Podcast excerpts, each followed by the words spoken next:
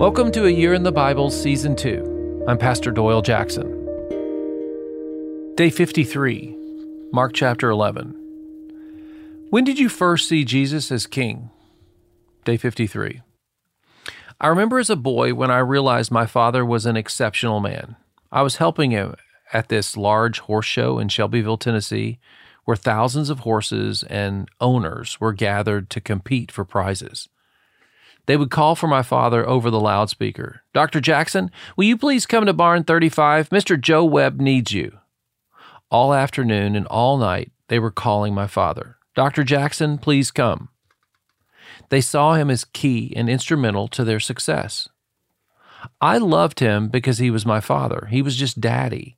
He loved me. But here he was a leader, a doctor, and someone important to the broader community. I think sometimes we think of Jesus as ours and not theirs, the city or the nation or the world that needs him. Imagine you're in Rome. You've never been to Jerusalem, but you receive the love, acceptance, and care of the early church. Three years ago, a sickness spread in the city, and they prayed and they fed your family, and you lived.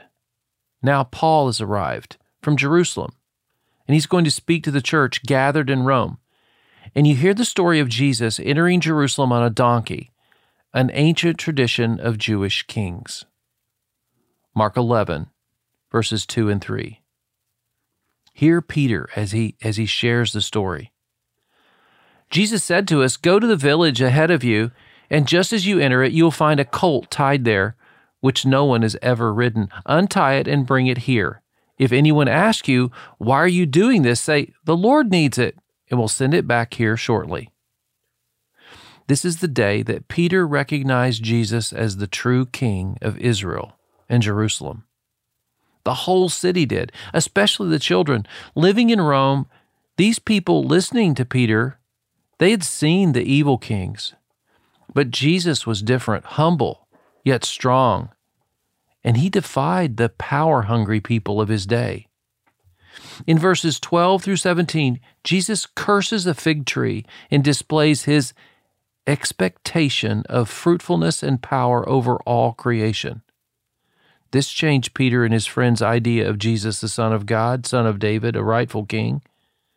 They questioned Jesus' authority, and he turns the table of them, showing him, showing them he is above their questions.